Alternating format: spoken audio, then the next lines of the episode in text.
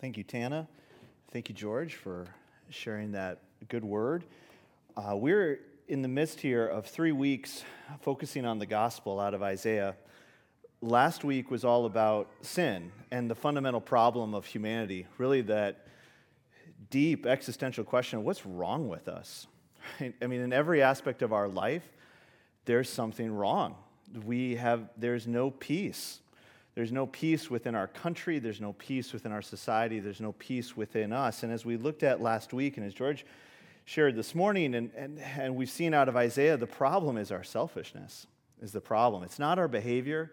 It's not just the rulers that we have over us or the governments, or that if we could just be better people or act better, we would, this world would change, but rather there is this problem deep within us where sin, biblically, is that attempt to fill ourselves up with anything other than God, to make, to get, grab hold of something that would give us peace. And we look to so many things in our life that we think will bring us peace.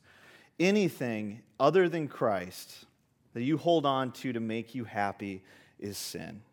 Even living religiously good lives, if it's in an attempt to make yourself be happy and to give yourself peace, it's wrong. It's selfishness, and it leads to violence and oppression and hurt of others. The fruit of it, we just see it all the time. It leads to this injustice on little levels and on large levels, and it leads to the immorality in our life as well.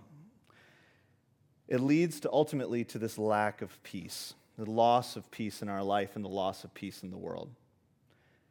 Now, why that matters and why we emphasize that so much is that, you know, much like George shared this morning here too, if we understand the fundamental problem of the world, the fundamental problem is not behaviors, the fundamental problem of the world is not the oppressive systems that are over us, that if the fundamental problem of the world is our inability to be satisfied and our lack of peace and not and constantly looking for things to fill us up, it is a tremendous leveler of humanity. Like George said, I mean, the rich and the poor, I mean, we are the same desperate need. We may look like our lives have everything, but we are desperately hollow inside, and nothing fills that. Right? And we know this to be true. We hear the testimonies of it all the time from the rich and the powerful of how they don't have it. You know, at the end of it all, they just don't feel fulfilled. But we don't believe it because we feel like, well, if I had what they had, I'd actually be fulfilled. But the problem is, there's nothing in this world that can ever fill us. There's nothing that can ever give us that peace and that satisfaction. So we jump to thing to thing to thing. Everyone is in that same desperate situation. Everyone has the same fundamental need, which is huge, right? Because as Christians, especially in America, we've had this tendency to present to the world this picture of you need Jesus to fix your life, and then you could be like us in the church who have our act together if only you could just, if you know, if you can get Jesus in your life, then he'll fix things, and then you'll be like us. We're in the position of strength. Those outside of the church are in the position of weakness. No, the gospel, no. We're all in the position of weakness. We all are in this desperate need to be filled up and to be satisfied. Just because we think the church will fill our needs, that doesn't satisfy us either. And many of us have experienced the pain and the disappointment of hoping that church will fill us that house church will fill us, the people in the church will fill us up. Nothing. Nothing can fill us. And we're all in that desperate same place of in need of a Savior. Which then is such good news then for the gospel because if we're all in the same place, if we all have the same fundamental problem, then we all also have the same Savior. We're all looking for the same Savior who will come and who will save us. And if we recognize this, it helps us then to pay attention to what is it that we're expecting from the Savior. Our vision of sin, what we think is wrong with us and wrong with the world, affects what type of Savior we're looking for. And what we see out of Isaiah is really this tremendous picture of Christ. And so, the fundamental question that we want to really talk about today so, last week it was about what's wrong with us. We need to then be very clear about the Savior that we believe in what did Jesus actually do?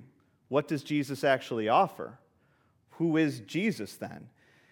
What is it that he did for us, and what difference does that make in our lives, and why do we need it so much? Because everyone in the world is looking uh, for a Savior. What are we talking about? Everybody recognizes this fundamental problem in the world that there is something wrong with us, and everybody is looking for some sort of Savior to come and who will save the world. Everyone has a position on Jesus.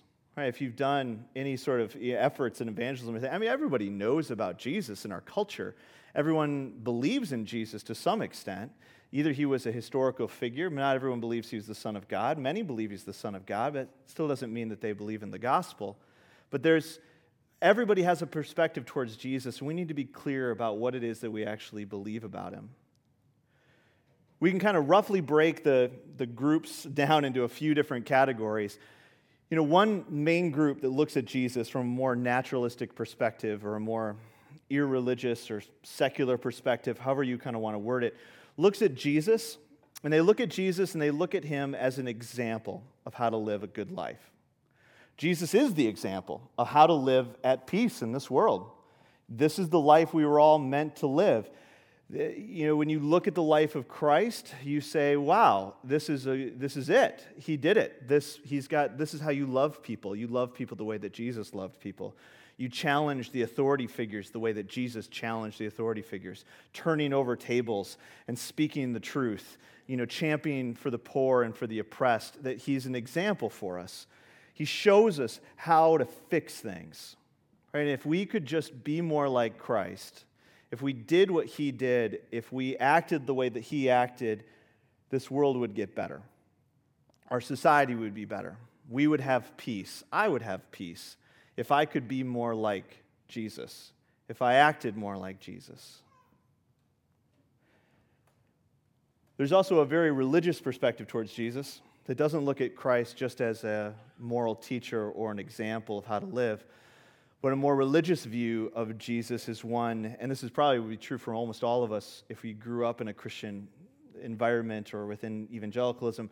You view Jesus as the forgiveness of our sins. Jesus is how I'm forgiven. Jesus makes me right with God. Right? There was something wrong. There was a separation between me and God. And so Jesus was that bridge. Jesus came so that I could be back in a right relationship with Him. And that if I just ask for forgiveness, if I really mean it, you know, that I will be brought back into this right relationship with God, that He'll let me in. Jesus came to let me back in to heaven, so to speak, to let me back into a relationship with the Father. That ultimately, Jesus makes me right with God, right? He fixes me. This very religious viewpoint. And that if I can just maintain my relationship with God, I will be at peace. Right? That if it's not about, again, this like following Jesus' example that brings peace, but in a religious viewpoint, it's if I maintain my relationship with God, I'll be at peace. If I can do, if I do my devotions, if I read my Bible, if I go to church, I, I, if I maintain this relationship, I'll have peace in my life. If I can just keep doing these things that Christ has come to do. But the problem with both of these views is that they're basically the same thing. They both view the Savior really in the same way a Savior who does something for us, a Savior who comes to fix the situation. He's either a good example, a teacher, this means of salvation, he's a way for us to improve. He's a way for me to improve my life, a way to improve this world if we just followed him. We esteem him, we believe in him, we even follow him for what he did and what he does for us. And then it's all about what Jesus can do for me, right? I, I want the results that Jesus gives, but I don't necessarily want him. Right? I want what he offers me. I want that right relationship with God if I'm religious, right? I want my guilt and shame removed. I want to know that God loves me. And if that means I got to pray, then I'm going to pray. If that means I got to come up to the altar, I'll do that. I mean, whatever I got to do to get that peace, I'll do it or if I'm more irreligious, I'm more secular, I, I, whatever that life is that I need to live that'll bring peace, I mean, I'll, I'll, do it, whatever I need to do. And if Jesus is that way, if he gives the teaching, if I just follow his teaching and it'll bring me peace, I'll do it. But in both views, we look at Jesus as a means to an end. That he provides us something, He gives me this peace that I'm desperate for, but I'm not really that interested in, or unsure about Him Himself. Which really does tie well into, the, you know, then you get into these passages like Isaiah, or like George was saying, or you read the Gospels, and you get this picture of, an ex- of this rejected and despised Savior. And it really challenges us with a lot of these views. Because if you look at again at the, at the text, the prophet Isaiah speaking of Jesus here, who is to come, surely he has borne our griefs and carried our sorrows, yet we esteemed him stricken, smitten by God, and afflicted. But he was pierced for our transgressions, he was crushed for our iniquities. Upon him was the chastisement that brought us peace, and with his wounds we are healed. What did Jesus actually do? He gave himself for us. He's not a moral example. He's not this means to an end, but he comes to give himself. He took our griefs and our sorrows. He lived the life that we all want to live. Right? When you look at the life of Christ, he did it. He lived a life of peace and of love, protecting and loving the oppressed, calling out the oppressor, doing what is right. He actually fully pleased God. He did no violence, and there was no deceit in his mouth, the prophet says. He did it. He lived, the life we all long for and believe will actually bring happiness and peace. But what did he experience? He suffered for the life that we all actually live. Instead of receiving the praise and honor that he was due for really being the best human who has ever lived, Instead of that, instead of being admired and held up, he wasn't held up as an example the way that the secular world wants to hold him up. He wasn't begged to teach the people or asked to lead everyone. Instead, he was despised and rejected. He was the victim of oppression and of judgment, cut off from the people. He suffers everything that we deserve. He was treated like a liar even though he told the truth. He was the victim of oppression even though he did no violence.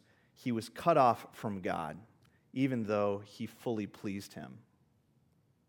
He lived the life we were meant to live, but took upon himself the results of the lives that we actually lived.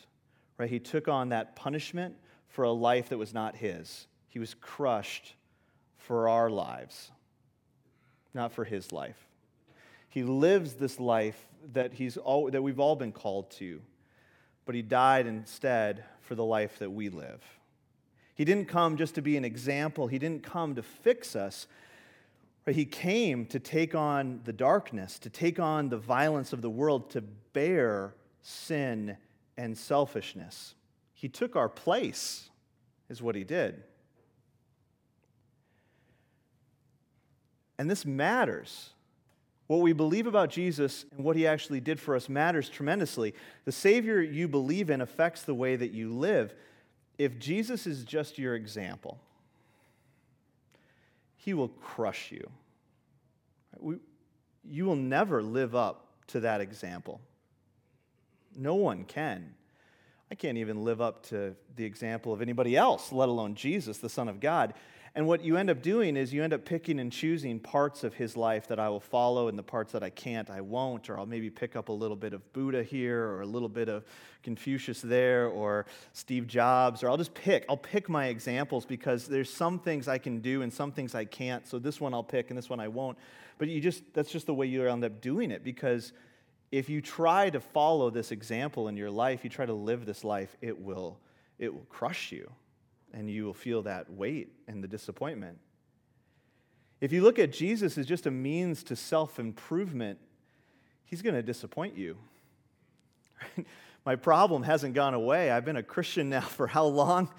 I still, when am I going to get fixed? If he was supposed to come and fix me, when is it going to happen, Jesus? Right? Well, maybe I should give up on this whole Christianity thing because it doesn't seem to be working.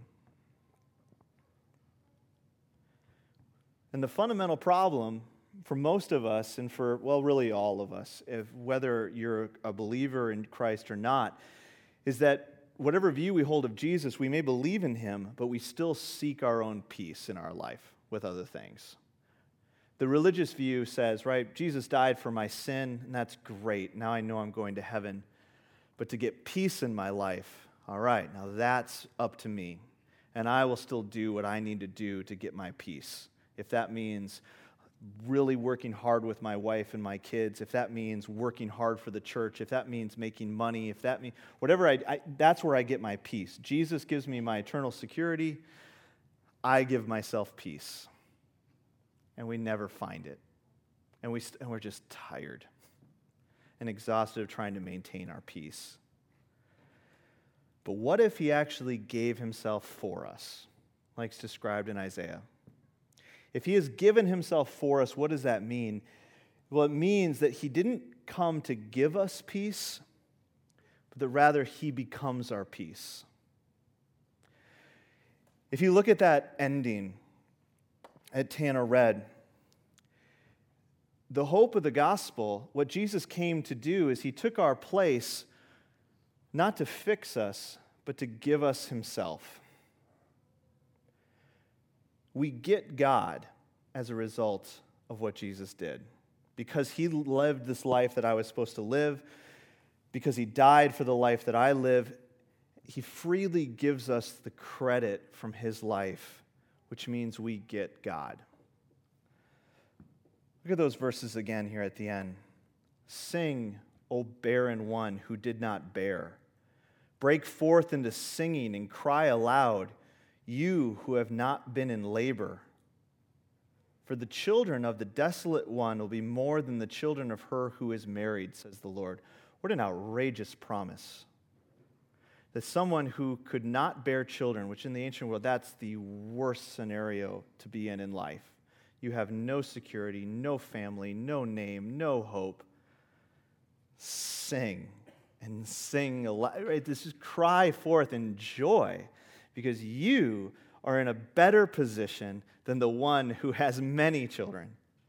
Enlarge the place of your tent and let the curtains of your habitations be spread, stretched out. Do not hold back, lengthen your cords and strengthen your stakes, for you will spread abroad to the right and to the left, and your offspring will possess the nations and will, and will the people the desolate cities. Fear not, for you will not be ashamed. Be not confounded for you will not be disgraced. For you will forget the shame of your youth, and the reproach of your widowhood you will remember no more. For your Maker is your husband. The Lord of hosts is his name, and the Holy One of Israel is your Redeemer. The God of the whole earth he is called.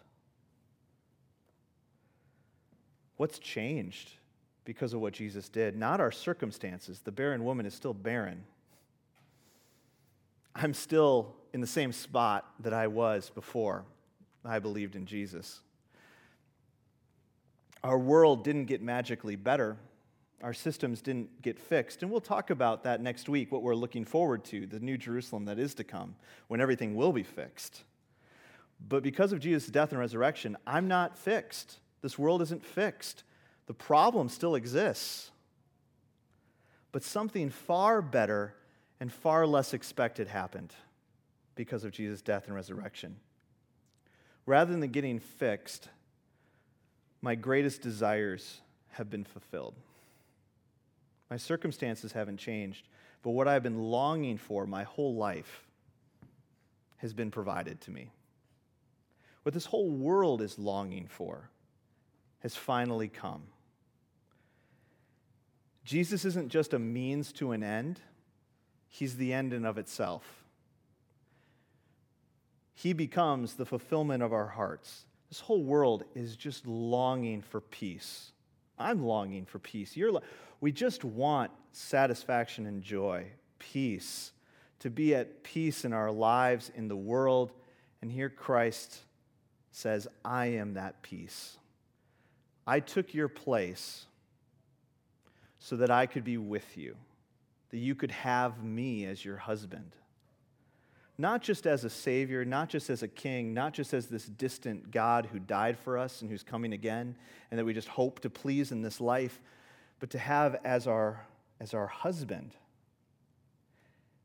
He's dealt with our fundamental problem, our inability to find that lasting joy and peace, and He's given us a lasting joy and peace. Hopefully, you see how different this picture of Jesus is. Jesus as a husband is a very different picture than what typically is presented or believed in, in our culture and our world. If Jesus, again, is just an example for us of, what, of how we're supposed to live, how we're supposed to love people, we will be crushed by it. There's always these constant ups and downs, feeling good about yourself when things are going really well, feeling terrible about ourselves when we do terrible things guilt for not taking our sin seriously, guilt for not taking the sins of others very seriously. But this this feeling of if I could just live better, then I would finally be better. If Jesus is just our means of salvation, if we think that Jesus just came to make it possible for us to go to heaven or for, for us to be in a relationship with God, if he just died for us, and I think evangelical Christians have done a really good job of emphasizing that. And there's truth in that. He, was in Isaiah. He did. He bore my sin. He took my guilt. He did die for us. But if that's it, if we just view him as a way of getting to heaven one day or as a way of being in a right relationship with God the Father, it creates a legalistic spirit within us. This fear of needing to pay him back or live up to the sacrifice that he did which creates a very ungenerous spirit in us, a harshness towards others, an oversensitivity to criticism, a deep insecurity within ourselves, and a jealousy of others when we see others enjoying blessings. We have to follow certain rules and create systems of performance, ultimately, just being crushed by the weight of our hopes and of these rules because ultimately we doubt God's goodness. We know He died for us, and we thank Him for that, but then we feel oppressed by Him that He would require so much of us now. And we give back to Him, but just begrudgingly, we do the minimum that we need to do, that we think we need to do to appease this God who died for us. How do you see Jesus? We have to be very clear with this. If Jesus is your example, right, are you trying to live up to his teachings? Do you look at him as just one of many good teachers and good examples to follow in life? Is he just a sacrifice for you? Is he your means of getting to heaven? Is he a means of getting your life together? That's for many of us. We came to Christ, we came to the church because we reached the point where our life was out of control. You say, man, if I could, I, I need some Jesus so my life can get back under control.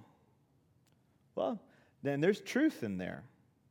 But there's also a crushing weight of that and the work that needs to be done to constantly maintain that. And I need to keep doing, I need to keep working at this. I need to keep working and trying to get my life together that Jesus is the means by which I will become happy It'll be if I can just go to church enough, if I can just do enough religious things, I will be at peace.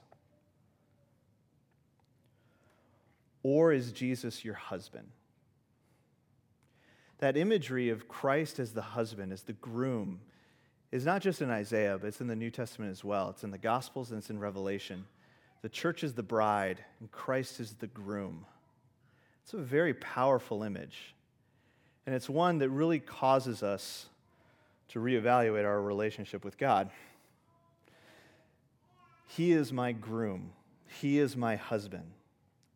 Do you see Christ as your source of fulfillment and joy?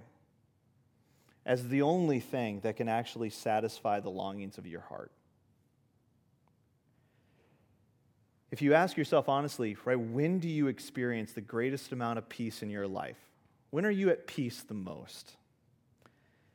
If you're finding the most peace in your life apart from Christ, it's sin. You were never meant to find peace there.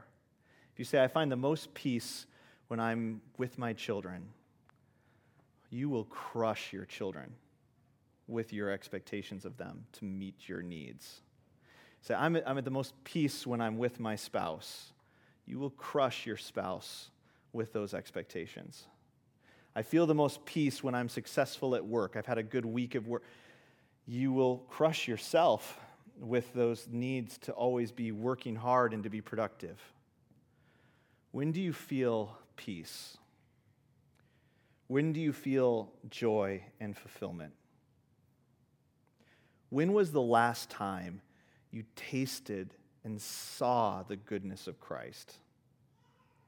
There's such a powerful picture of that throughout Scripture that Jesus is not something, someone that we just believe in and that we just have to accept or pray a prayer for and then we go to heaven, but that our Maker is our husband, that we can taste and see him, that we can enjoy him now and forever that He offers us in the midst of our circumstances, in the midst of our suffering, in the midst of this life, He offers us lasting peace and joy and great comfort and hope. Our problem, and much like George was mentioning, in our society and culture and the way in which the church has gone about its business, we've created very comfortable lives in which we feel like we can maintain the peace. I'm okay. I've got it under control. I don't need this in my life because I'm pretty well, I've got it. You don't have it. The reality is, unless you're getting your joy and your satisfaction from Christ, you're, you don't have it. We're trying to maintain the peace constantly through the ways that we do it, but it's going to crush us. And we have this melancholy and tiredness. I think anybody who's been a Christian for a, long, for a period of time just feels tired. You feel tired of it. You know, you go through seasons where you're like, I'm just tired of this. You know, could we just take a month off from doing this whole church stuff? could I just take a break from all of these things because it's I'm just tired. I'm exhausted or from work or from family, we just get tired. Maintaining the peace on our own, maintaining our hopes and our joy is exhausting. You just can't do it. And Christ is longing for us, calling for us to turn to Him and experience peace and joy. But only as we see how Jesus freely took our sins upon Himself and gave us the credit for His life so that he could actually satisfy us, will we be freed from our selfishness and our tiredness. He lived the life that we were meant to, but he died for the life that we actually live to give us credit and to give us himself. In doing so, Christ is our peace. We don't present Christ to this world as a means to the end if you could just, if you would just believe in Jesus, oh man, you're, no, you just need Jesus because I need Jesus. We all are in desperate need of that peace and satisfaction that only Jesus can give. And we're always in need to be corrected by that and to redirect our hopes and our longings back to Christ so we can finally be satisfied. He longs to fill us with Himself we just need to turn back to Him and experience and taste and see how good the Lord is. Let me pray.